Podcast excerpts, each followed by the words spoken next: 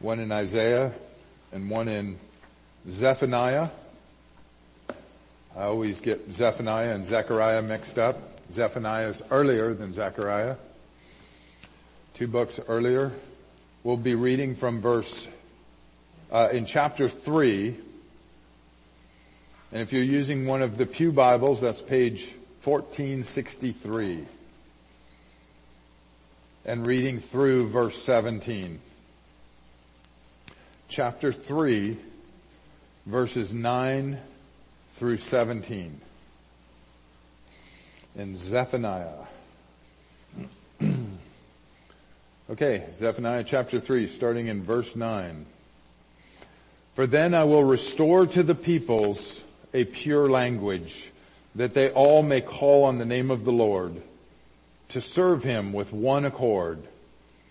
From beyond the rivers of Ethiopia, my worshippers, the daughter of my dispersed ones shall bring my offering. In that day you shall not be shamed for any of your deeds in which you transgress against me. For then I will take away from your midst those who rejoice in your pride, and you shall no longer be haughty in my holy mountain. I will leave in your midst a meek and humble people, and they shall trust in the name of the Lord. The remnant of Israel shall do no unrighteousness and speak no lies, nor shall a deceitful tongue be found in their mouth. For they shall feed their flocks and lie down, and no one shall make them afraid. Sing, O daughter of Zion. Shout, O Israel. Be glad and rejoice with all your heart, O daughter of Jerusalem. The Lord has taken away your judgments. He has cast out your enemy. The King of Israel, the Lord is in your midst. You shall see disaster no more. In that day it shall be said to Jerusalem, do not fear. Zion, let not your hands be weak. The Lord your God in your midst, the mighty one, will save. He will rejoice over you with gladness. He will quiet you with his love. He will rejoice over you with singing. Wow, what an amazing passage. Dear Lord, we thank you for this prophecy. We thank you for this time to be seen. And we just rejoice in your rejoicing. And Lord, I pray that this morning, as we come here to hear from you, Lord, that you would speak to us through your servant Paul, our pastor, and that you would anoint him with great passion for your word, that you would give him clarity of thought and of speech, and Lord, that he would become less and you would become more. We pray that you would speak to us, Lord, and use him for your glory. Thank you, Jesus. Amen.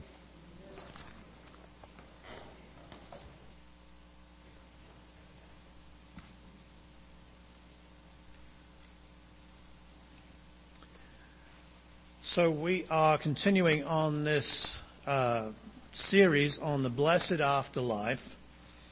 And I began the series by speaking about the uh, afterlife in three stages or three phases. And those three phases I identified as going to heaven. If you die right now, you would go to be with the Lord. With uh, the millennial kingdom, the thousand year reign of Christ, and then with the new heavens and the new earth. Now, of course, the millennial kingdom is a cause of some contention uh, among believers, and so um, it is not. I want to emphasize this. This is not a first order de- uh, uh, doctrine, not like the Trinity or the virgin birth of Christ or justification by grace through faith. Uh, but it is an important teaching. And uh, this is something that we hold to here. And last week, if you remember, I did give a brief overview, Steve asked me to do this, of why this church is premillennial in its approach. Uh, three basic reasons for that are that one, many passages, including the Zephaniah passage that has just been read and the passage in Isaiah that I will read, refer to conditions which are far different than today, but include things that cannot be uh, said of the new heavens and the new earth. Secondly, that Jesus who upholds this world and died in this world has a right to reign in this world and to deliver it up to God. I don't believe that this world is a, re- is a reject to be just thrown away once everyone is saved. And thirdly, because in Revelation chapter 20, we're told six times that Christ will reign for a thousand years. And I take that literally. So not everyone does that, and that's fair enough, but we covered the reasons for that last week, and I want to continue with this message on the kingdom to come, that is what I believe is the millennial kingdom. And in Isaiah chapter 11, if you will turn there, Isaiah chapter 11, and I'm, I'm uh, conscious of the constraints of time this morning.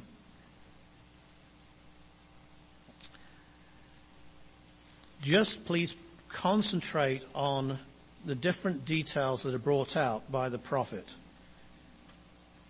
There shall come forth a rod from the stem of Jesse. Jesse's the father of David, of course.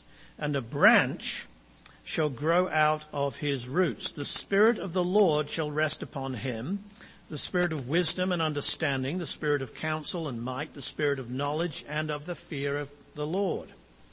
His delight is in the fear of the Lord, and he shall not judge by the sight of his eyes, nor decide by the hearing of his ears, but with righteousness he shall judge the poor, and decide with equity for the meek of the earth. He shall strike the earth with the rod of his mouth, and with the breath of his lips he shall slay the wicked. Righteousness shall be the belt of his loins, and faithfulness the belt of his waist. The wolf also shall dwell with the lamb. The leopard shall lie down with the young goat. The calf and the young lion and the fatling together, and a little child shall lead them. A cow and a bear shall graze. Their young ones shall lie down together, and the lion shall eat straw like the ox. The nursing child shall play by the cobra's hole, and the weaned child shall put his hand in the viper's den. They shall not hurt, nor destroy in all my holy mountain. For the earth shall be full of the knowledge of the Lord as the waters cover the sea.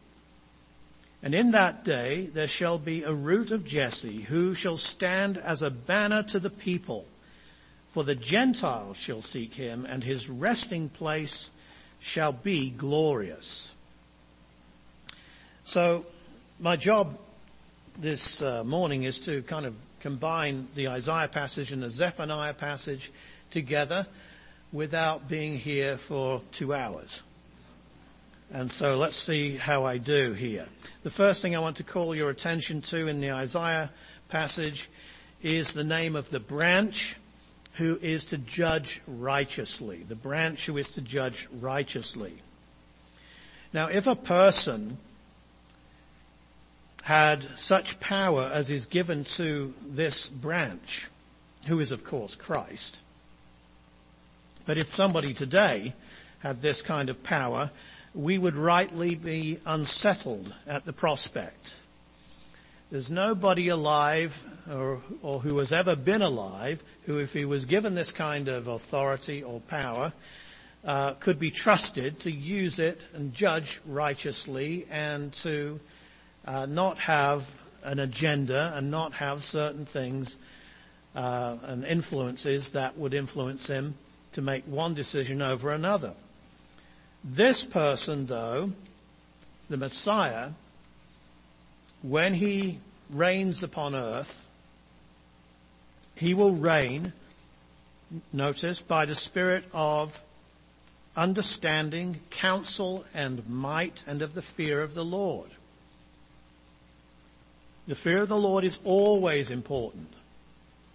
And even, yes, Messiah, Jesus Christ, will rule as the man Christ Jesus in the fear of the Lord. It doesn't mean that he's scared of his father. It just simply means that that is a guiding principle in his reign. There's no fear of man. There's no fear of authorities. Uh, there is just this awe of the one who, whom he represents.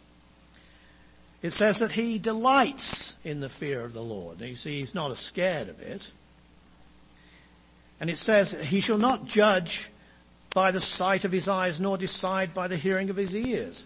He's going to judge in a righteous way. He's not going to be tempted by what he sees and hears, by the persuasiveness of one party or one lobbyist against another. That's not the way he's going to rule the world. He cannot be influenced in that way. The only influence upon Christ when he reigns will be the law of God, not the Mosaic law, but the, the instruction of God, the truth of God, and the love of God. And so we can really look forward to this time, this reign. He's going to judge the poor with righteousness, which intimates there will be poor, but there will be poor people who he will look after, who he will come and help. Decide with equity, that's an overused word nowadays, but when it's used in its proper context, equity just means that each one, each person, each situation is dealt with in the right way, with the right balance for the meek of the earth, for the meek of the earth, because the meek, remember Jesus said, will inherit the earth. He shall strike the earth with the rod of his mouth. Well, that doesn't sound like the new heavens and the new earth to me. And it certainly doesn't sound like where we are now. We are told in Psalm 2 and in the book of Revelation that Jesus will rule with a rod of iron. Now that ruling of the rod of iron is only necessary if there is a situation where sin has to be kept under. Do you see? And this is what uh, the descriptions of the millennial kingdom speak about. It isn't that sin runs rampant. It doesn't. It runs rampant today in our world and in our history. But in the kingdom to come, it will not.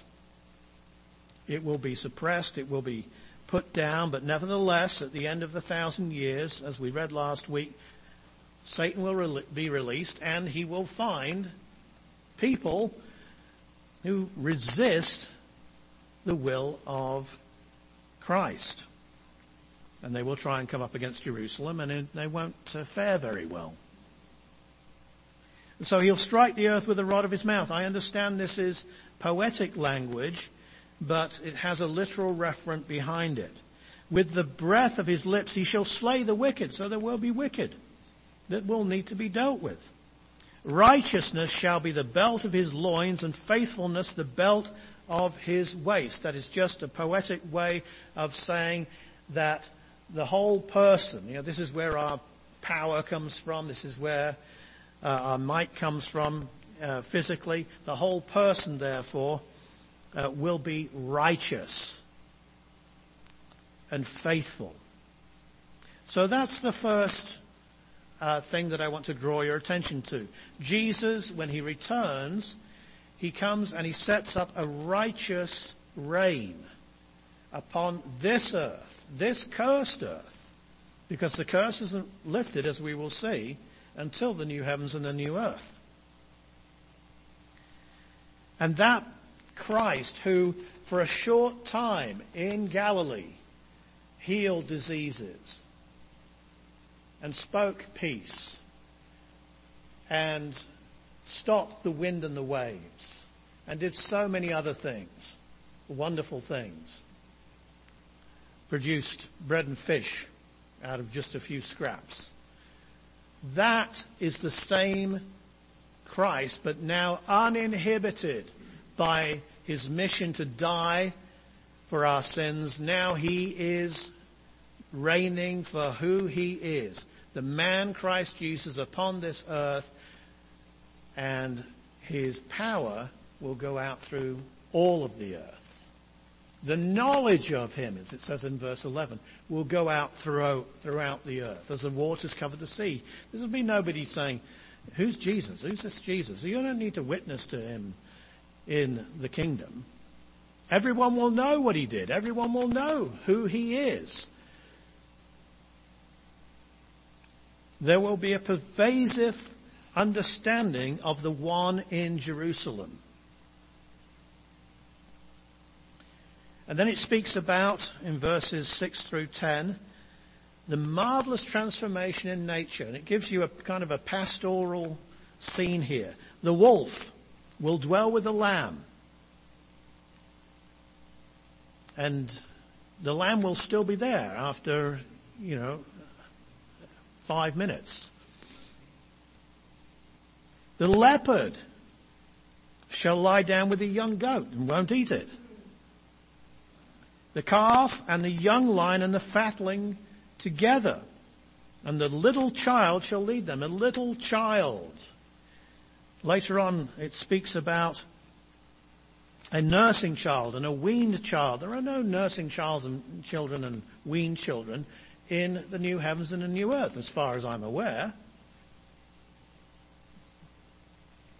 This seems to be a different setting, this world, but this world changed, transformed, regenerated.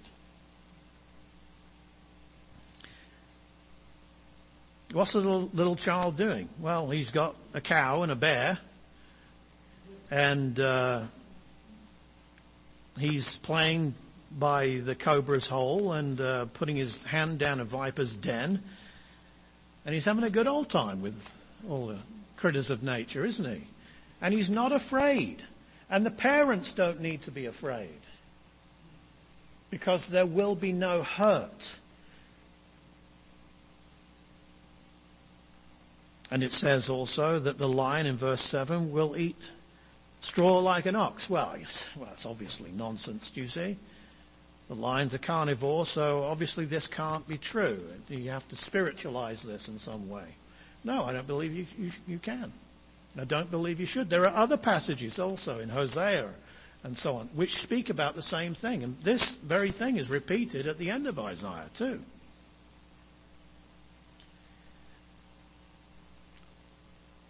The nature red in tooth and claw, the awful things that we uh, see, you know, the predators do to their poor victims on uh, our Animal Planet and the other nature programs that we watch, that won't happen again. There'll be no more suffering that way. That's the idea. They shall not hurt nor destroy in all my holy mountain. Notice the holy mountain there. So what we have is a picture of serenity and safety. Serenity and safety. Safety for the child. Safety for the one in the wilderness. Safety for the, the one wherever they go. And there's many, many passages in the Old Testament that speak about that. So there's the first picture that I wanted to bring you uh, from uh, scripture about the millennial kingdom. But then let's go to that Zephaniah passage. Now you all know where Zephaniah is, don't you? Because you all had to turn to it while, while Steve was there. Zephaniah. I love this passage in Zephaniah chapter 3. And it begins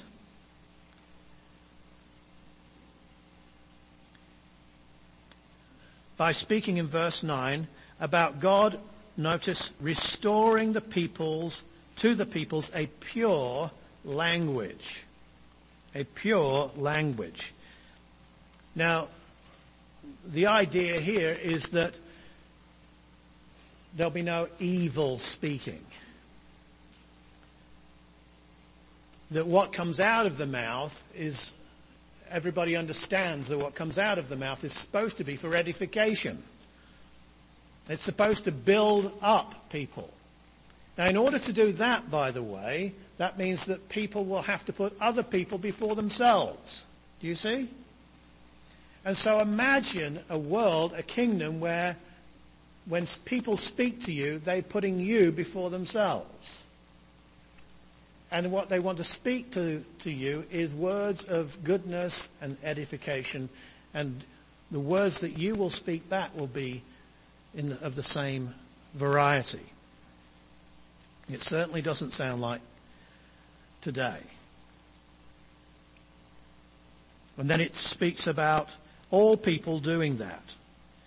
That they may call on the name of the Lord, because this is why language was given in the first place. God gave us language so that He could speak to us and we could speak back to Him, and that we could speak to others about Him. There we are. I've just given you a, the biblical philosophy of language.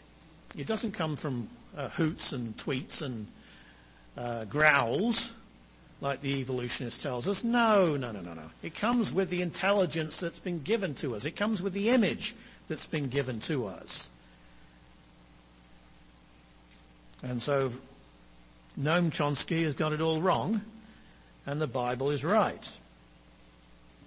We understand that language has uh, reflects character. Out of the abundance of the heart, the mouth speaks. And so in this time, because the heart is changed, the mouth will be changed. The communication will be changed. No more fake news. That they may call on the name of the Lord to serve him in one accord. And then it speaks about the rivers of Ethiopia, worshippers from different places. It says that these sins, these transgressions will be forgiven.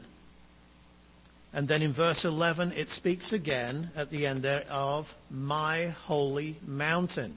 Just as the, we, it spoke about the mountain in Isaiah 11. It does in other places. Jerusalem is going to be lifted up. It's going to be on a mountain.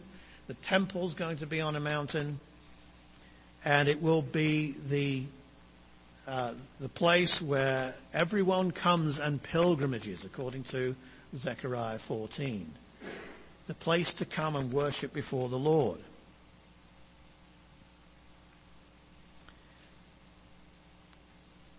The results of this will be, in verse 12, a meek and humble people who trust in the name of the Lord.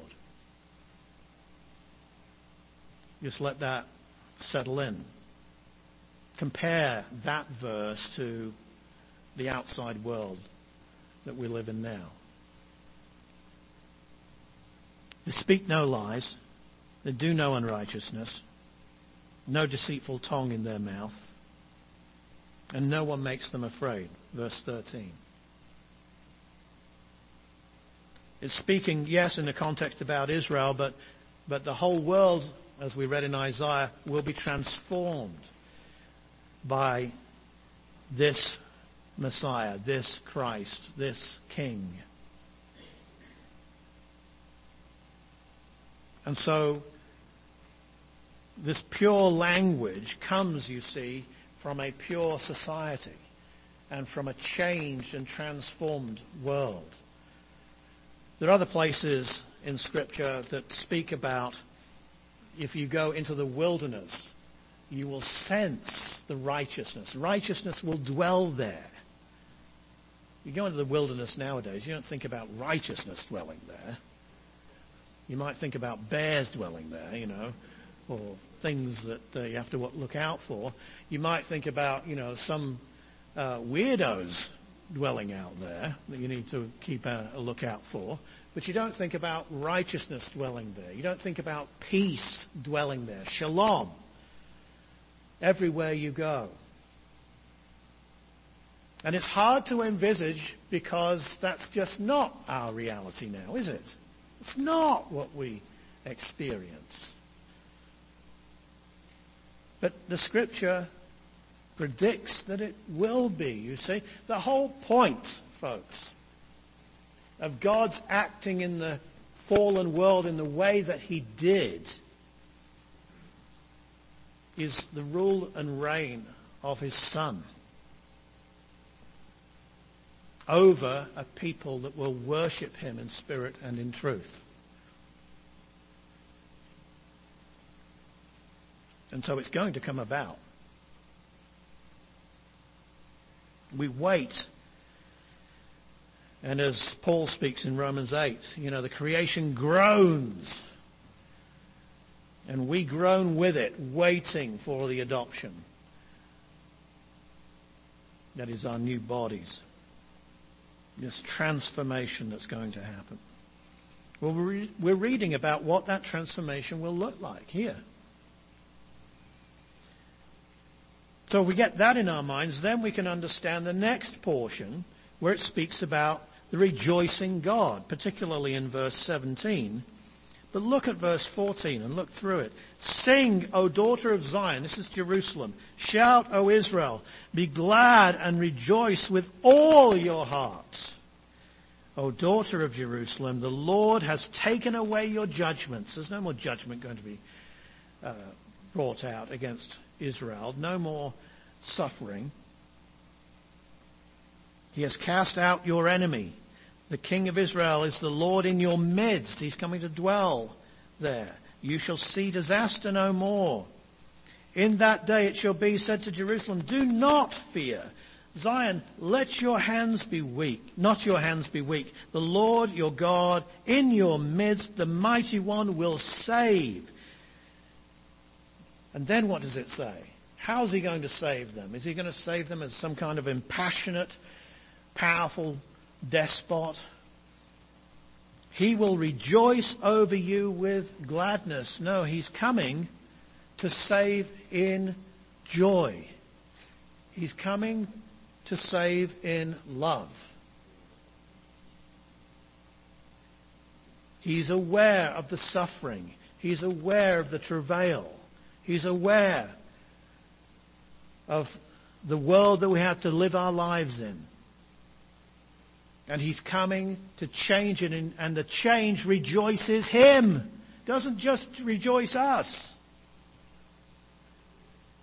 He will quiet you with his love. You know, when you are troubled, when you are distressed,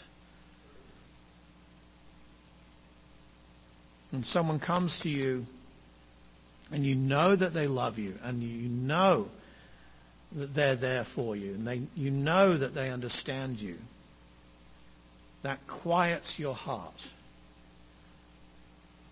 You stop arguing with yourself and debating with yourself. He will rejoice over you with singing. He's going to be the one singing. Yes, it's speaking again of Israel. But the picture, there are other passages that I could go to, there are, the picture is of a world where this rejoicing starts at Jerusalem, comes out into the whole of Israel, and then goes throughout the whole world. Just as in Isaiah chapter 11. I will gather those who sorrow over the appointed assembly uh, who are among you, to whom its burden, its reproach is a burden. He is going to bless Israel. And he is going to bless the world through Israel. This means that there has to be a, uh, what we might call a mediatorial or an intermittent kingdom between what we have now and the new heavens and the new earth, in which this uh, change can go out. You see, the way it starts off is the judgment of the kingdom uh, of, of the, um, excuse me, the sheep and the goats in Matthew 25. Those sheep, they go into, the believers go into the kingdom. This kingdom that's described. we ourselves, we go into the kingdom. There are others who will be the children, because it speaks about children, there are others who will be the children of those who make it through the tribulation and the children of those who are the sheep, the believers, who will be born in the kingdom, and they themselves will not necessarily be believers. They have to be raised in the world. And some of them will trust and some of them won't trust. Which is why Christ has to rule with a rod of iron. And that is the final declaration of the righteousness of God in judging sin. That even in the most perfect environment, with the most perfect king, with the peace of nature all around and, and probably thorns and thistles gone. Just imagine that.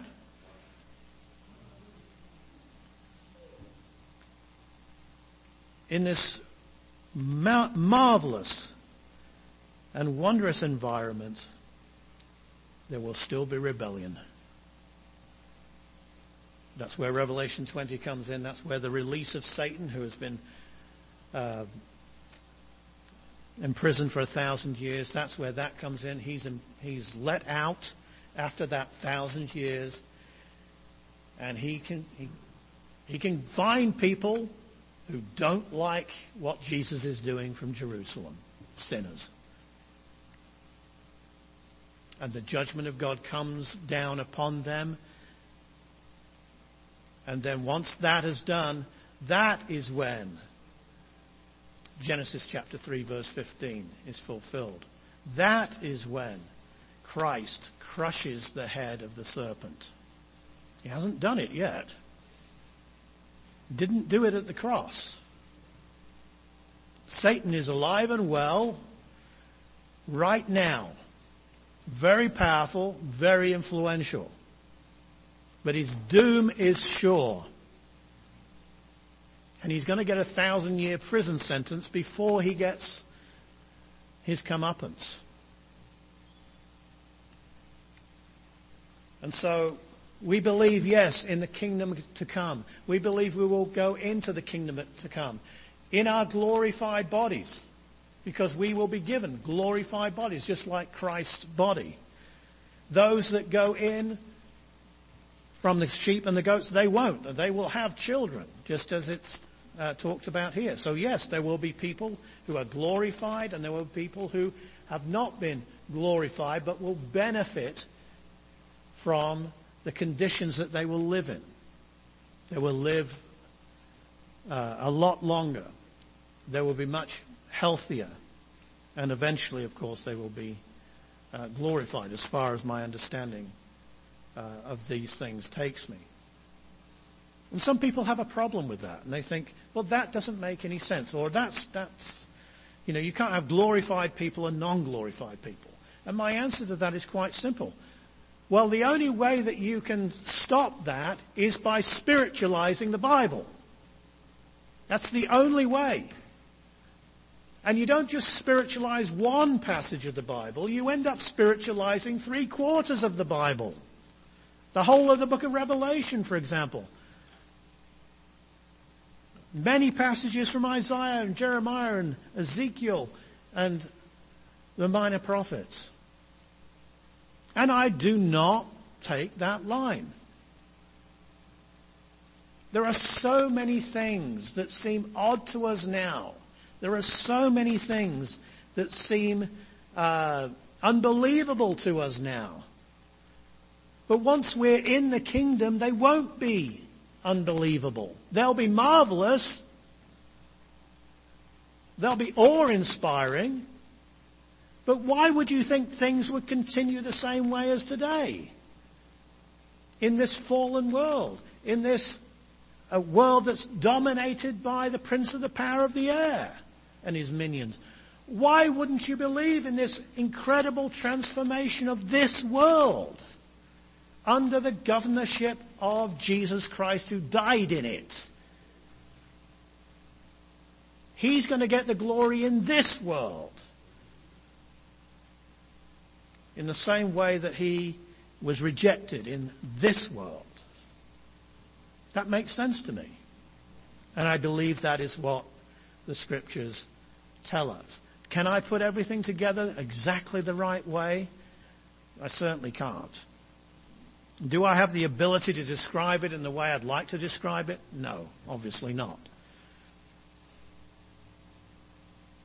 But read your Bibles and believe your Bibles. And notice the differences. Notice that when it talks about children messing around with bears and wolves and stuff, it means it. Because there are children, my understanding is that that can't be new heavens and new earth. Because in Zechariah chapter 8, Jerusalem is going to be called the city of truth, but there are still going to be old men in the streets and young people in the streets, just as it speaks about. That can't be the new heaven and the new earth, but it's not today. And so I go to Revelation chapter 20, and yes, that explains it to me. There's going to be a thousand year reign of Christ on this earth. And he's going to finally defeat Satan. And yes, at the end of it, as we will see, this earth, because it's cursed, is going to have to be done away with and replaced. But not before Jesus makes something of it that glorifies God, the original creator of it. I'm looking forward to this kingdom. I'm looking forward to the tranquility that it will bring. I will, I'm looking forward to seeing the variety that's in it. I mean, God, how many beetles are there? He likes variety. We shouldn't think about humanity in glory as one homogenous big podge, you know? It's, there's going to be humanity united but different, just as God displays that throughout the world today. And so, um, Zephaniah and Isaiah and the other prophets speak about this.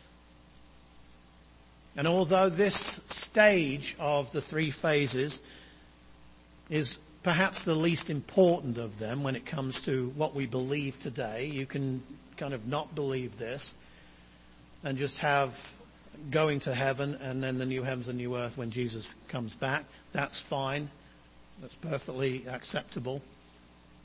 I think proper understanding of these passages or literal understanding of these passages forces you to put this third kingdom between them. It works for me. It works in, with the understanding of scripture that I have. One of the things that I uh, insist upon in my teaching well, can you tell me, those of you who've been on, under my teaching for long enough, what's one of the things I like to say? God means what he says. Okay? God means what he says. You cannot have faith if God doesn't mean what he says because you don't know what he means. So trust what he says and glorify him even if you don't fully comprehend everything. Let's pray. Dear Heavenly Father, thank you for your word. Thank you for its promises. We don't know how everything's going to uh, pan out. We don't have um, anything but your scriptures, but we don't. Uh, we we can't transport ourselves into the future. But we do know the future is sure. We do know that these things will come about. And what I want to pray, Father, is even so, Come, Lord Jesus, and bring in your kingdom. Amen. So far this morning we have devoted ourselves to the apostles' teaching and to the breaking of bread and to prayer. And um, In the next uh, hour or so, we'll devote ourselves to fellowship. Benediction today is out of Hebrews. Uh, it's out of Hebrews chapter 13. May the God of peace, who through the blood of the eternal covenant brought back from the dead our Lord Jesus, that great shepherd of the sheep, equip you with everything good for doing his will, and may he work in us what is pleasing to him through Jesus Christ, to whom be glory forever and ever. Amen.